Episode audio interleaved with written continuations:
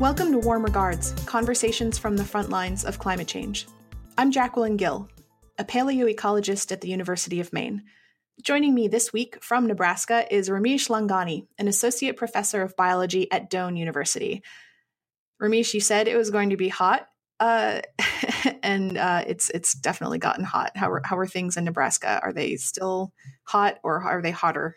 Things are still hot and uh, getting hotter. We just we had a big rainstorm the other day, so that was a little better. But then uh, water evaporates and it becomes humid, so it's still hot and uncomfortable. Yeah, it's it's been terrible because we've been having these uh, like afternoon rain showers that don't don't make anything better. It just right. makes it worse. Yeah, absolutely. Uh, yeah, absolutely. Um, yeah, so it's it's a little bit sticky here, but there's still time to get out in the in the garden. And uh, yeah, see, I, I've I've had these bags of mulch that are just sitting on my lawn that are making. I just keep rotating them because it's been too hot to mulch, and I have to move the bags so they don't kill the lawn. Uh, that sounds like a super first world problem. Um, I mean, I guess in general, heat waves like this just have a way of bringing the reality of climate change smack up against our vulnerabilities. Like here in New England, we don't really do air conditioning as a general rule for most of our houses. They were built a few hundred years ago. Um, they, this the heat just really brings to the forefront the weaknesses in our infra- infrastructure, in our social safety nets. Um, and Ramesh, you sent me this study. I guess last Thursday, the World Bank issued a new study that highlights the impacts of rising temperatures and, and rainfall changes on nearly a billion of the world's population. Um, so there was this New York Times article that had some really great maps that highlighted this study, and we'll, we'll post that on our show notes. Um, but Ramesh, you want to kind of give us the breakdown on the basic finding?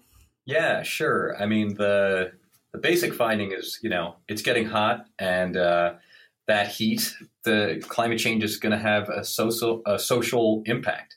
And um, you know one of the big one of the big points of the New York Times article was that sort of unchecked climate change. I'm quoting here: unchecked climate change um, is going to amplify hardships associated with poverty. And so they had some really interesting maps of um, India. They also had some really interesting uh, temperature trends from a number of South Asian countries, including Afghanistan, Pakistan, uh, Bangladesh, um, Nepal, um, and the trend lines are going up as as is unfortunately to be expected. Um, but what was really interesting about uh, they had maps of India, and of course, um, I have a lot of family still there, so I was immediately drawn to those maps. And what was really interesting to me was they sort of use these climate scenarios that I believe are oftentimes integrated into things like the IPCC report. So that's the Intergovernmental Panel on Climate Change, put out these reports every few years. Um, and so they have these scenarios. And so this, this map of India showed that um, this decrease in standards of living um, in India, and it's sort of geographically it's it's not geographically the same. So certain parts of the country are more susceptible to climate change induced changes in standards of living, whereas other parts are less susceptible to those. Um, and so that was a really, really interesting map to look at. And what was really interesting to me was I have family in Mumbai, and according to these maps, Mumbai is not really that affected by these changes in living standards, um, but the interior of the country is. And so, my guess now, I'm I'm not uh, professional at this, but my guess is that may cause a lot of people from the interior of the country to put even more pressure on coastal cities um, and their infrastructure as as those individuals from the interior of India might be moving out to less climate impacted areas. So it's this really interesting idea that although Mumbai, according to these scenarios, might not be as impacted by uh, climate change and by changing changes in living standards, other parts are, and therefore it triggered a bit of a domino effect. Yeah, it kind of gets at this idea of climate refugees, right? I mean, even if you live in a place where you think you might be pretty well buffered, uh, that place is going to become super attractive for all the people who are living in in the places that are are feeling those impacts the hardest and the fastest. Right, and, and Mumbai and a lot of the major cities in India are already super crowded, as I can attest to when I've gone there to visit my family. So, you know, it's just pressure on infrastructure, it's pressure on government, it's pressure on food systems. Um, all of those things sort of come to a head when, if you have this influx of uh, individuals sort of running from climate change. Yeah, and what's amazing to me is, you know, reading some of the numbers here, some of these are already the hottest, some of the hottest places on the planet, and they're already getting even hotter. So uh, it looks like in parts of Western Afghanistan and Southwestern Pakistan, you're already seeing annual average temperatures rising one to three degrees Celsius, which is sort of what the global average is predicted to be in the next, you know, 50 years or so. And so it's almost like there there are it's already there, right? This reality is already there for a lot of these communities and and they're not always necessarily the most geopolitically stable or affluent. Um, yeah. Yeah, so that was the overarching that was the overarching message of the article is that these climate change trends might be similar in direction but are not going to be even across the board. And so we really have to think about the communities individually that are impacted by climate change and how those communities interact. Yeah, so even though we talk about global climate change and certainly it's affecting everyone, it's not affecting everyone everywhere equally. Mm-hmm. Oh. Well, it's really hot here in Maine. And I personally live in the north because I am a delicate ice age flower and I do not do well when it's apparently hot enough to bake cookies on your dashboard and it's so humid that my hair curls in ways that it somehow never would after hours of torture with foam rollers and curling irons and enough hairspray to impress Van Halen. It's like flashbacks to, you know, preparing for church when I was a little kid. Um, but Maine is a place where historically people have come to escape that summer heat. And the elite of Boston and New York used to flee here in the summertime to take up residence in our coastlines. In fact, a lot of people still do this. We're vacation land. It's pretty much what it says on the tin. A large population, uh, actually, of a large portion of Maine's population actually lives in Florida in winter and then comes here to enjoy our cooler, milder summers. We actually call these people snowbirds. And for both these seasonal residents and our many, many visitors that we get every year, it's really all about our waterways, our lakes, our rivers, and especially our coastlines. And actually, I should probably back up for a second because, first of all, the European colonists and their tourist descendants weren't actually the first inhabitants of this place, not by a long shot. And secondly, throughout the history of this podcast, I keep mentioning that I live in Maine, but that's actually only one very recent name for the place that I live. In fact, the University of Maine's campus, where I'm recording right now, is located on Marsh Island, which is part of the Penobscot Nation territory and part of the Wabanaki Confederacy. There's archaeological evidence that something like 5,000 years ago here in Maine, the native people shifted from an inland lifestyle to more of a coastal use of resources. And that incidentally happened also during a period when the Gulf of Maine got really warm, just like it is today. And of course, Euro American archaeologists first assumed that these early inhabitants were also seasonal residents, but later work on the shell middens on the coasts disproved this theory. There's actually clear evidence that these coastal communities were inhabited year round. So even in the wintertime, people were here using these resources. Now, archaeologists don't actually know exactly what prompted these prehistoric shifts from inland to coastal cultures. And the Penobscot people tell their own stories about their history. And of course, they also remind us that they are still here, a very resilient, vibrant culture with a very big stake in what's happening today to their native lands and livelihoods. So you can't really divorce these uh, two issues, as we talked about in our, our last episode the idea of climate science from climate justice. So today's guest knows just how important these bridges between scientists, policymakers, advocates, and Indigenous peoples are, because she's actually helping to build those bridges. Melissa Watkinson is a citizen of the Chickasaw Nation of Oklahoma and a social scientist at the University of Washington, working with coastal tribal communities who are impacted by changing environments. Melissa, we're so happy to have you on the show. Welcome. Hi, good afternoon. I'm happy to be here. So, on your Twitter bio, you describe yourself as an Indigenous scholar of inclusive ocean conservation. So, what does that mean to you?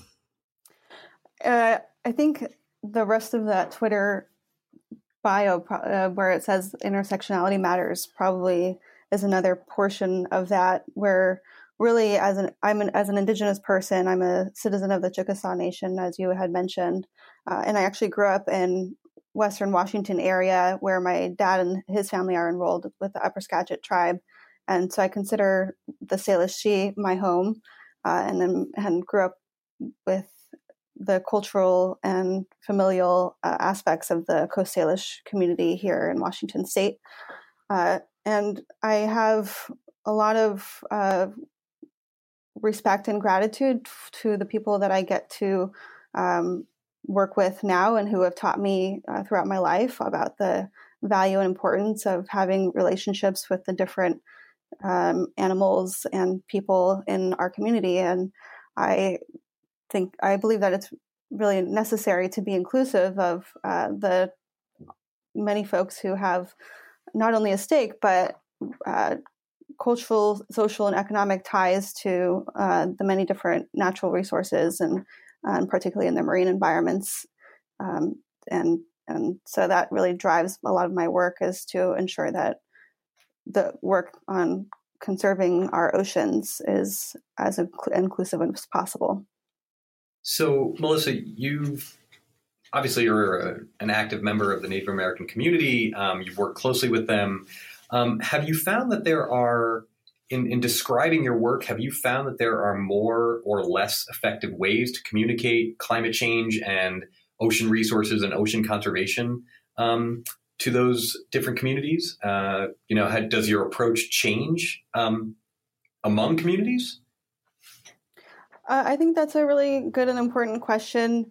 Uh, I guess just to go back a little bit, I do work primarily within Native and tribal communities, though I also um, work as a social scientist within a program called Washington Sea Grant out of the University of Washington, where it's all acad- academia, I guess maybe at least 80% of the time. And so my my typical interactions are with uh, non-native uh, scientists from different disciplines, and so uh, working and talking about climate change or ocean acidification specifically looks rather different in these spaces than when working in community.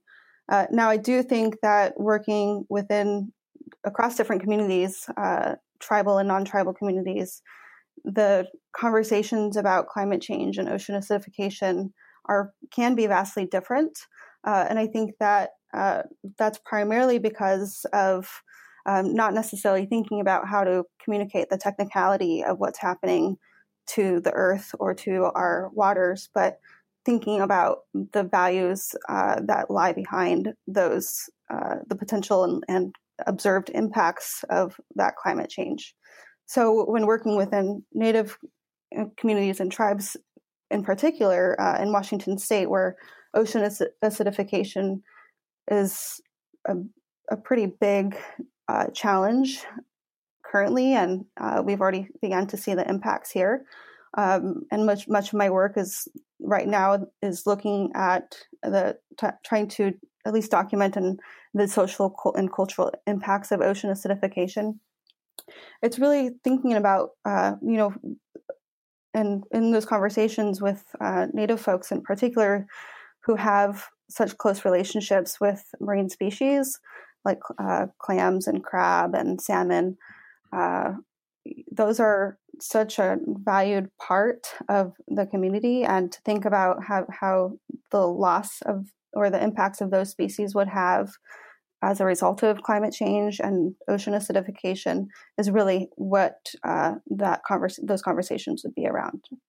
To i think to help us understand exactly why ocean acidification might be so important to to coastal communities um, maybe we could talk a little bit about exactly what it means and from a scientific perspective and what its impacts are because i bet a lot of our listeners have heard this term ocean acidification um, and maybe have some vague sense of what it is, but maybe don't quite understand exactly why it's so impactful. Sure. Uh, and I guess some caveats here uh, is I am a social scientist, and I think that one of my biggest duties as a social scientist is to absorb and learn uh, how other uh, scientists uh, communicate, you know, listen and absorb how they communicate their work, and then translate that to communities and and sometimes into policy. Uh, so, so you're kind of the perfect person to to I think to, to give us like a really good cogent explanation of what this is. Maybe that's not like overly, you know, it's, it's like a yeah, it's like a really like just like an average like an average person's understanding. Sure. Yeah. So uh, as we know, uh, the atmosphere uh, absorbs a lot of the carbon that human uh, activities release every, each year, and about a quarter of that is actually absorbed within our oceans. And as, as a result of that carbon being within our oceans, it has an impact on pH levels and lowering any a tiny bit of lowering of that pH level can really acidify the oceans just a little bit more. And that that even those tiny changes can have a huge impact on the ability of seafoods and marine species and particularly shellfish to uh, form and, and live healthy and thrive in the oceans. For example clams and crab are being impact are impacted by ocean acidification in a way that they're not really able to create their shells and form hard shells. So they're uh, particularly when they're larvae and and baby animals, they're not really able to to grow into a healthy adult, uh, and that has an impact on the health, the quality, and the abundance of marine species and seafoods in our ocean. And then obviously that's going to trickle up to anybody who is using the ocean as a resource to harvest those clams and crabs. Um, those population numbers, if they are in flux or if they are in decline because of that acidification, that's that's going to directly impact those individuals that rely on that. Absolutely, yes. And Washington State also is a pretty uh, heavy aquaculture industry, and so both tribal and non-tribal communities rely heavily on the health and abundance of our seafoods and our shellfish. Uh, in fact, some some of the impacts that are already being experiencing uh, in the commercial shellfish industries is the um, on oysters, and there some companies are needing to have their larvae uh, grow healthy in oceans outside of Hawaii, and then they can grow to adulthood in Washington state waters, but because of that acidity in our ocean, in our oceans, that they're not able to develop at that young age. Uh, and then, of course, within uh, the tribal and native communities, uh, as I mentioned before, the social, cultural, and economic value and relationship that native folks traditionally have uh, and currently have uh, is really um, relies heavily on the health of our seafoods is is there one resource clams or crabs that is being more impacted or is do the native communities rely more heavily on one resource versus the other? Uh, well i think it's important to think about tribes and native communities as um, not homogenous and as individual uh, because we have tri- tribes have their tribal governments and they have sovereignty and as native peoples also have uh, individual sovereignty. And so thinking about native uh, communities as a whole um, sometimes can cause it to be a little bit challenging when thinking about how to manage a particular species or habitat. Uh, so overall in Washington at least there are many there are some species that are definitely shared across the different communities um, and that's mm-hmm. going to be clams and there are many different um, species and types of clams and crab dungeness crab specifically is um, you know uh, within and across many of our ocean waters uh, and then and then not so uh, well known or understood yet is the impact on salmon that ocean acidification has. We have uh, uh, we have a lot of knowledge on how other changes in the environment are impacting salmon, uh, but many of the communities, if not most of the communities in Washington state, rely heavily on the health of salmon species as well. Uh, but to say one particular species is a little bit challenging because that's going to vary uh, depending on where uh, the tribe is currently located um, because tribes are place based and in Washington state with uh, the context of treaties and reservations, uh, that that might vary quite a bit uh, geographically. Yeah, this makes me think that this is such a, a an important but really complicated and challenging activity to you know to engage in you know you, you have these multiple as you say place-based tribal communities with their own governance structure and sovereignty and then you have you know scientists that may be coming from all over the world to study these places and their ecosystems and the climate and its impacts and then of course you have you know county and state and federal agencies that may or may not be actually doing anything with this information or communicating it or not communicating it. I mean, there's just so many layers of um, just d- different kinds of bureaucracy, I guess, at different scales that may or may not overlap and weren't necessarily designed to talk to each other. So, um, what I, is that? Is that your kind of experience on the ground, or are you kind of local enough that you can kind of ignore a lot of that those sort of extra layers of complication or it, just sounds like oh what God. you do is really hard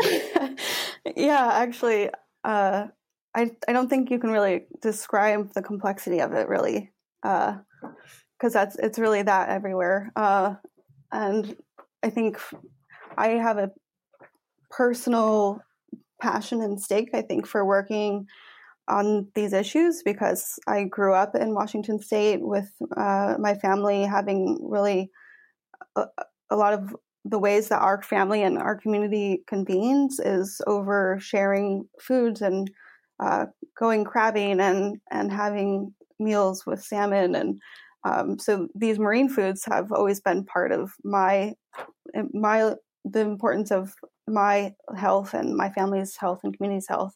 Uh, so that drives me, and uh, I think having that opportunity then to for other folks to be working on these issues you know i don't i i think that that's um, because of the complexities that are within that you know i think it's really important work and and i also think that a lot of that much of that work actually should be held within the tribal communities and as many uh, I think it's important to have uh, for the opportunities for Native folks to be leading that work uh, and for the tribes to be making the decisions on behalf of their communities on how that work is done.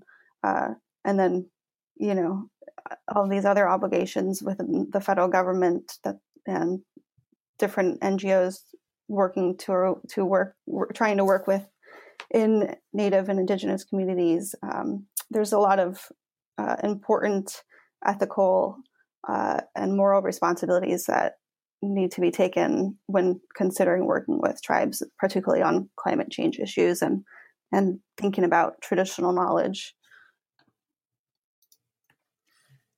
Yeah, so that one of my questions for you actually was um, you know what are the barriers to approaching this work? Like let's say i'm a i'm a marine scientist uh, and i'm working on the ground in this area and i'd like to get more involved and, and more connected with communities. Um, you know how, how how could a scientist like me get more involved uh, with the work that you do? Um, and why might it be you know what might be the barriers or opportunities that that exist? Hmm. certainly yeah. Well i uh not to veer i'll come back but just wanted to also acknowledge and say thank you for uh, acknowledging the Penobscot Nation where you're at and um, the Indigenous peoples of Maine, uh, and wanted to have an opportunity to do the same here. I'm currently on the traditional territories of the Duwamish peoples in Seattle, which is the Duwamish tribe is not a federally recognized tribe. Um, but I say that because I think that to to begin working within communities, you have to really acknowledge uh, the historical and current context of the tribe that you intend to be working with.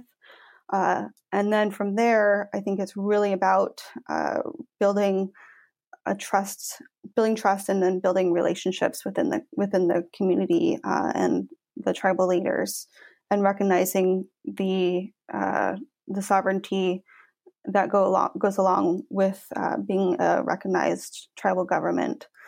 Uh, those are kind of the initial things that I think are are step one in going to do any of this work.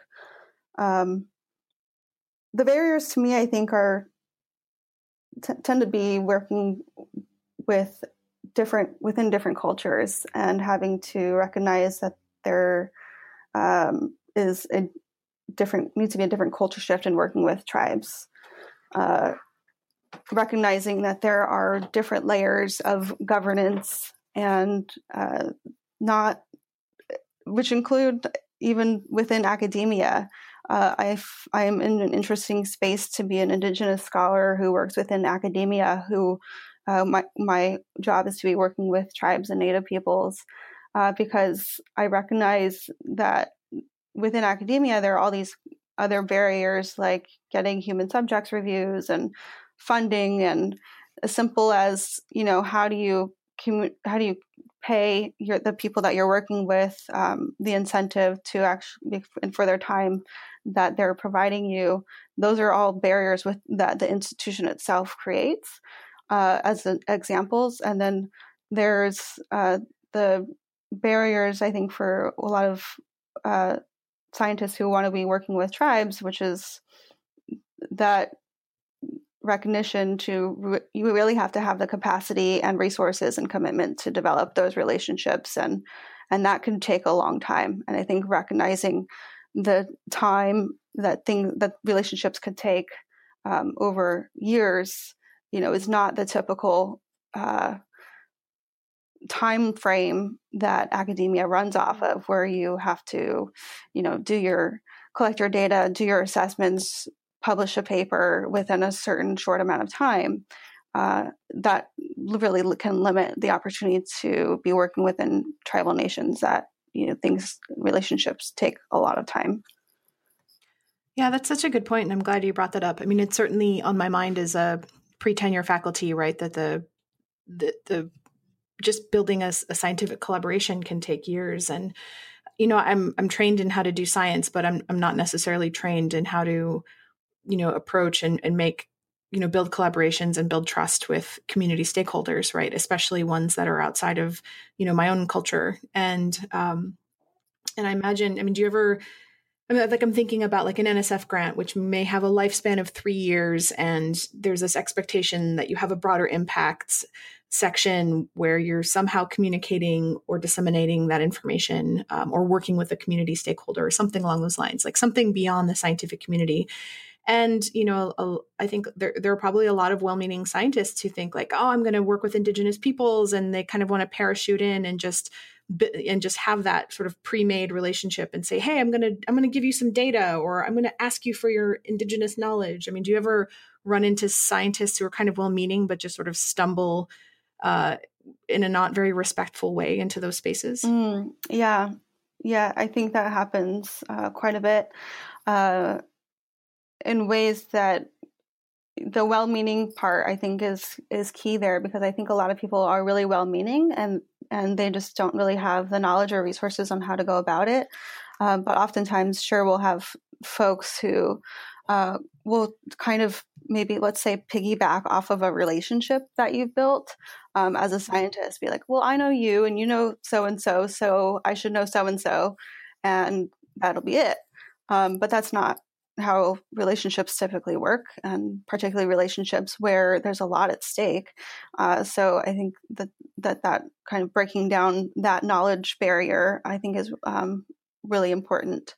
And I also think it's necessary to remember or be mindful that indigenous ways of knowing and indigenous science is and should be a recognized and valid science uh, and and tribes in particular, you know, I I would uh, I've many elders and many tribal leaders I've heard say don't refer to us as stakeholders because we are not stakeholders, we are partners.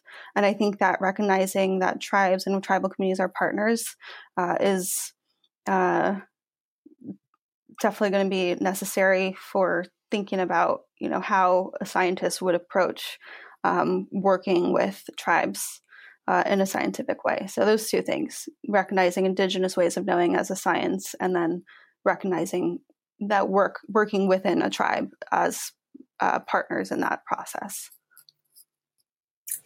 So, Melissa, you highlighted the importance and I completely agree the importance of sort of building trust and building relationships and recognizing partnerships.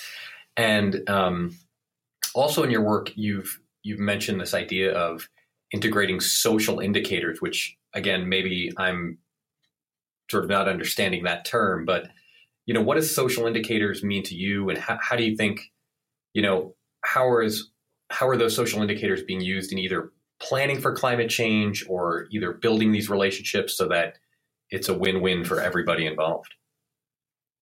Sure. Uh, so if you can imagine yourself going to the doctor, right, and they take your temperature, and that temperature will indicate to the doctor whether or not you're healthy. Just as social indicators can do that for social scientists, essentially, we can take an uh, an indicator. Let's say, uh, let's say the for simplicity, let's say the square miles of public lands within a particular community, and that indicator, uh, as a measure, will show um, how much access to public lands that a community has. And that's as a social as a social health within a social health within a community uh, could be a social indicator for how healthy that community is. Uh, i do want to highlight some important work that's being done within uh, tribal communities in particular on social indicators and that's um, some work that Larry Campbell and Jamie Donatuto are doing uh, from the Swinomish tribe here in Washington State, and they're they've created what they what they term the Indigenous Health Indicators that speak specifically to identifying the indicators for the Swinomish tribe. Uh, and they're related to climate change. And so, thinking about these particular aspects that the community have identified as what makes that community healthy and given these aspects of climate change that are could be impacting their community how is that going to impact the health and by measuring let's say pre uh, set of indicators to post set of indicators uh, post some kind of um, impact that from caused by climate change you know how then we can kind of typically measure the way that climate change is having an impact impact on communities. And and then you can go back and think about that process more broadly. Uh, say for example with marine spatial planning. And we have this suite of indicators that tell us here's what our community is currently looking at if some kind of change were to happen then and we reassess those indicators, then we can have an idea then of how a particular change might be impacting uh, a community.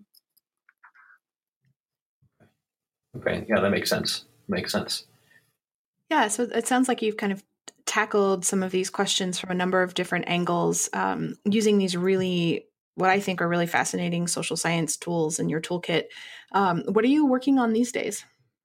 I get to work on a project that's currently funded under the National Oceanic Atmospheric Administration, and it's titled the Ocean Acidification Vulnerability Study. And we're looking at the both the social, bio- and biological and chemical uh, impacts of ocean acidification for the what they call what we call the Olympic Coast region, uh, and and I get to work and partner with uh, coastal tree tribes of Washington state uh, on the social science uh, research end of this project, uh, led by Dr. Melissa Poe.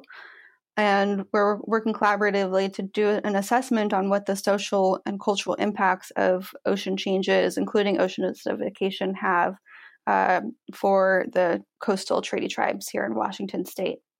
And then we have other folks uh, led by Dr. Jan Newton who are looking at the biological and chemical impacts of ocean acidification. And hope, you know, the intention at the end that is to uh, integrate these multiple ways of knowing and multiple different sciences to to really strengthen policy and future funding opportunities and and then and then provide also share that the, our results with the native communities who then can define and decide what their own adaptation practices will be.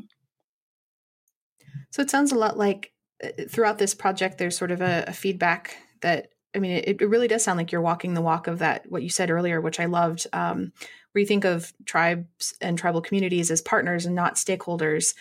Um, and just this idea of this partnership where you're sort of listening and then reporting back and, and also including at sort of every step in that process. So it sounds like a really good model for how to do this kind of work. Yeah, I, I agree. I, I feel really proud to be working on this project, uh, both as a scholar and, and particularly as an Indigenous scholar. Um, I think that the folks who are working on this project, including its partners, are um, really have really prepared themselves to be able to do this kind of work. I wanted to share a resource for those who were thinking about working with tribes, particularly thinking about uh, the social sciences and climate change projects. Uh, there's a great group called uh, the Climate and Traditional Knowledges Working Group who've put together a document called Guidelines for Considering Traditional Knowledges and Climate Change Initiatives. And they have two key principles of engagement. And I think they can be pretty simple, but people often misuse uh, these principles. Uh, but they are one, cause no harm, and two, free, prior, and informed consent. And I think that uh, recognizing these as your starting place for how you engage within tribes uh, can really be beneficial in creating a strong model for um, collaborative partnerships. That, yeah, that's great, and we we can um, we can definitely put a link if there's any you know PDFs or, or, or web resources that are associated with that. We can we can link to them in our show notes. So, Melissa, I have a maybe a little bit of a weird question. Have you had to do much convincing of any of the partners that you work with of the effects of climate change, or has that been a fairly easy barrier free conversation?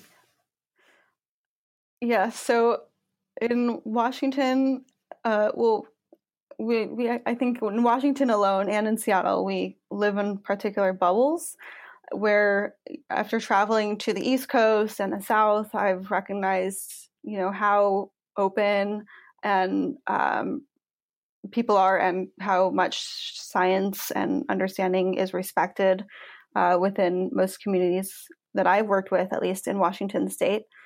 Uh, so, trying to convince people about climate change and acidification, ocean acidification isn't something that I've particularly had to work to do. Uh, and I also think that one of the reasons why, uh, within, especially with the communities that I work within, is that uh, they a lot of the impacts of ocean acidification and sea level rise and increased flooding and drought and wildfires are all happening here in Washington state and people recognize that this is these are not common trends that we've ever experienced before.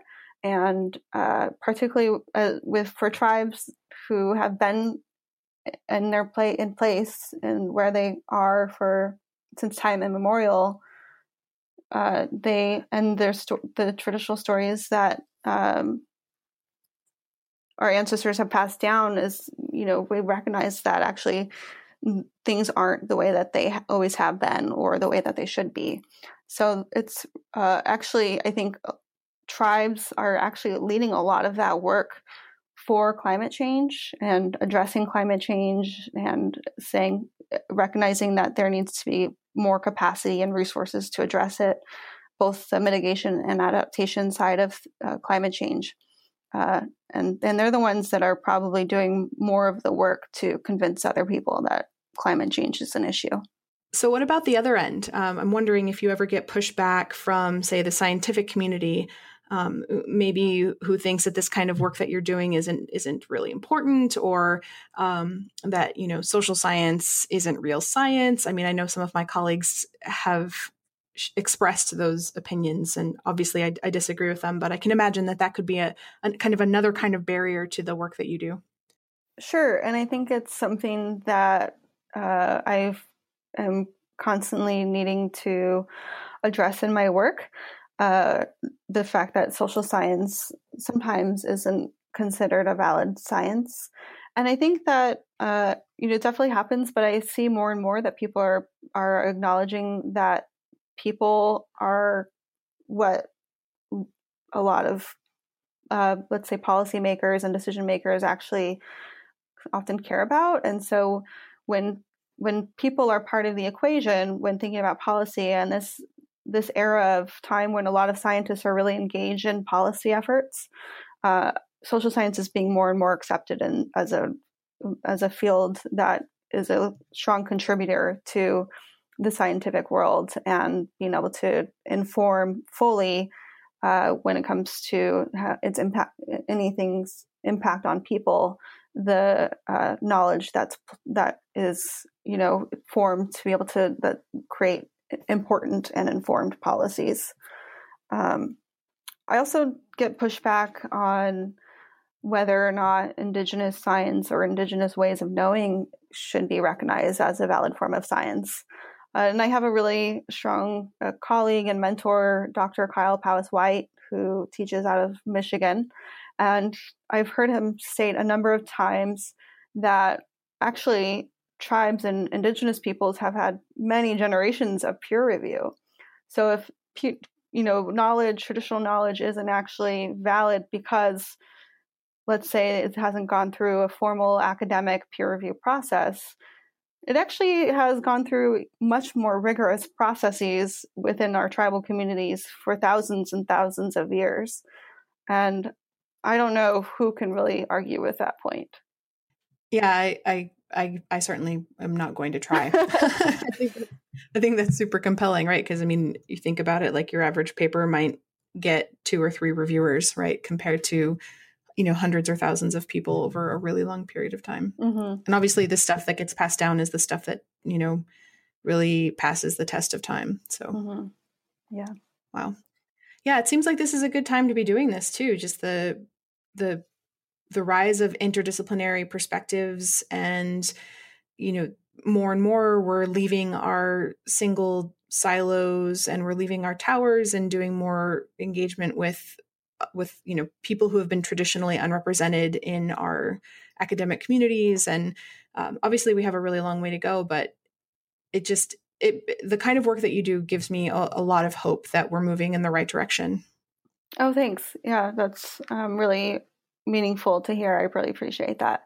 Um, and I and I really am, am I think empowered by the opportunities to really get to work with a broad range of different scientists who care just as much about climate change and uh, it's really wonderful to be able to once you find that center of of value or purpose for working on these issues i think it really um, gives us all as a collective uh, scientific community an opportunity to advance our work together. Absolutely. Absolutely. Well, thank you for giving us a glimpse of, of this work, and we really look forward to to hearing more about about this in the future. Yeah, and thank you for coming on our show too. Um, it was really great to to talk to you and learn more about what you're doing. It was really great to talk to you both too, and I thank you again for the opportunity for having this important discussion. Well, we will definitely uh, share some links to Melissa's amazing work and the the efforts that she's a part of and some of the resources that she's mentioned um, on our show notes. So definitely, if you're listening at home, please do check those out. And uh, I think that's a, a, a, nice, like, hopeful spot to wrap it up. It's always good to to kind of end things on a on mm-hmm. a positive note. And uh, we'll uh, we'll take a moment now as a sort of mental cool down to transition into our, our new Ask Us Anything segment. You have scientists and journalists here at Warm Regards on your you know at your disposal. You can ask us anything, anything from our you know favorite science fiction novels to how ocean acidification works. So you very rarely get a chance for free consultations uh, with professionals. So this is this is your opportunity. Uh, Last week we were talking about socks. Yeah, yes. So really, it's ask me anything. Literally, anything, or ask us anything. Any anything at all. Um, and so today's today's question comes from Archie Bang. Uh, I don't know if that's his real name or not on Twitter. uh, what impact will climate change have on snacking habits? And I really like this question because I've often said that climate change affects everything. And food is also something that's very important to me, as I imagine it is to most people. Um, so yeah, so I have some thoughts about this. But um, Ramesh, what do you think? How how is climate change going to affect our snacking habits, or yours in specifically, or ours generally, or the world's? Uh, well, ironically, I was just scanning through some papers about how increased levels of CO2 might be altering sort of nutritional values of some staple cereals. What? Yeah, yeah. So, um, you know, and the jury's still out on exactly how all that works physiologically. And by no means am I a plant physiologist to know all the details, but I think they were looking at like rice and I don't know if they've looked at corn, but you can imagine any of those staple cereals that go into I mean, if Rice Krispie treats are becoming somehow less nutritious, that is not going to uh, bode well for for kids' bake sales. um, so yeah, you know, you can at least with a Rice Krispie treat, you can say, well, there's a it's a grain. right. It's a whole uh, grain, so it's a whole ignore, grain treat. it's a whole grain. I can ignore the marshmallow fluff, but if that's becoming less nutritious, then that's not necessarily a good thing. So um, yeah, that might be one way that it's affecting snacking by somehow making an unhealthier snack even unhealthier. Uh, I, I don't know that I personally would, would be compelled by the healthiness scale per se, although I guess I could stop lying to myself that it's, uh, you know, I'm eating rice. But um, yeah, so the reason that I think this is such a great question is because if you can pick a food, chances are there's going to be a climate change impact. And of course, we talk about winners and losers, but some of the biggest climate change losers in the food world are happen. They happen to be some of the foods that we like the most. And again, I feel like we need like a little sound effect, like for caveat, like you know, Jacquelyn is speaking outside of her wheelhouse now. Um, and there are people who do this for a living, and I'm sorry to all of you. Um, but uh, yeah, I mean, you you read. I, I, I kind of pay attention to this this literature in the news, and you know, we hear about climate change is going to affect coffee, climate change is going to affect chocolate, uh, climate change is going to affect cheese. You know, so there's like all of these things that we really like, and you can if you Googled how will climate change affect you know my favorite snack and then insert your favorite snack here it's probably going to make a difference because um, of the reality that everything that we eat, uh, for the most part, I think, comes from some form of um, it comes from the environment, right? So you know there are obviously many many layers between the environment and Doritos, but um, those original components do you can eventually trace them back in theory for the most part to to something. there's a corn chip. Yeah. There's a corn chip somewhere in there's there. a corn. There's a, there's a corn that goes into the chip, and there's a cheese that goes into that dust somewhere, and the, a, pep, a chili pepper maybe down the line. Um, right. Zippiness. Um, yeah, and for me, actually, this hit home because you may have noticed that the price of vanilla, natural vanilla extract, is skyrocketing, and um, uh, like Penzeys Spices recently said that they could, they were going to have to jack their prices again.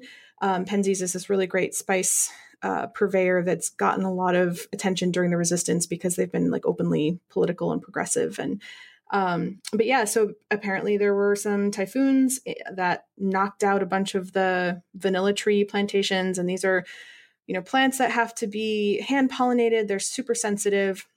And uh, so if you can imagine like you know obviously we can't attribute any one individual storm to climate change but we we have a good sense that storms are likely to increase in their magnitude uh, of their severity or their frequency uh, with climate change based on some predictions. So you can imagine a scenario where you know knocking down all the vanilla trees in one of the few places where they can thrive uh, is already having an impact on on vanilla prices.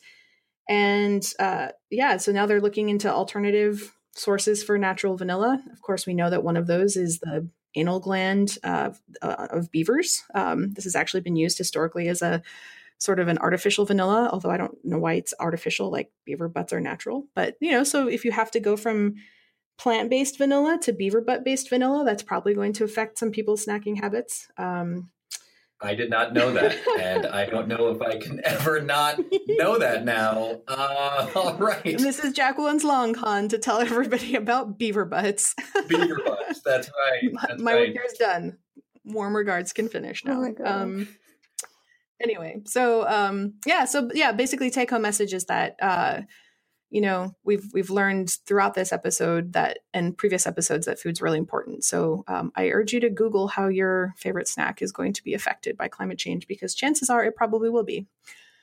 And I think that's a really great place to wrap up the show before I get even punchier and say something even sillier. Um, which is not to diminish the seriousness and the importance of today's conversation, which was which I really enjoyed. Um, and of course, we would love to hear your thoughts, serious or punchy or anywhere in between. Please do email us at ourwarmregards at gmail.com. We can also take your comments and questions and suggestions for future episodes on Twitter at Our Warm Regards. And please do subscribe to our podcast um, anywhere that you listen to podcasts. And uh, one of the best things you can do for us if you like the show is please do give us a rating, give us some feedback. Um, some comments are always appreciated.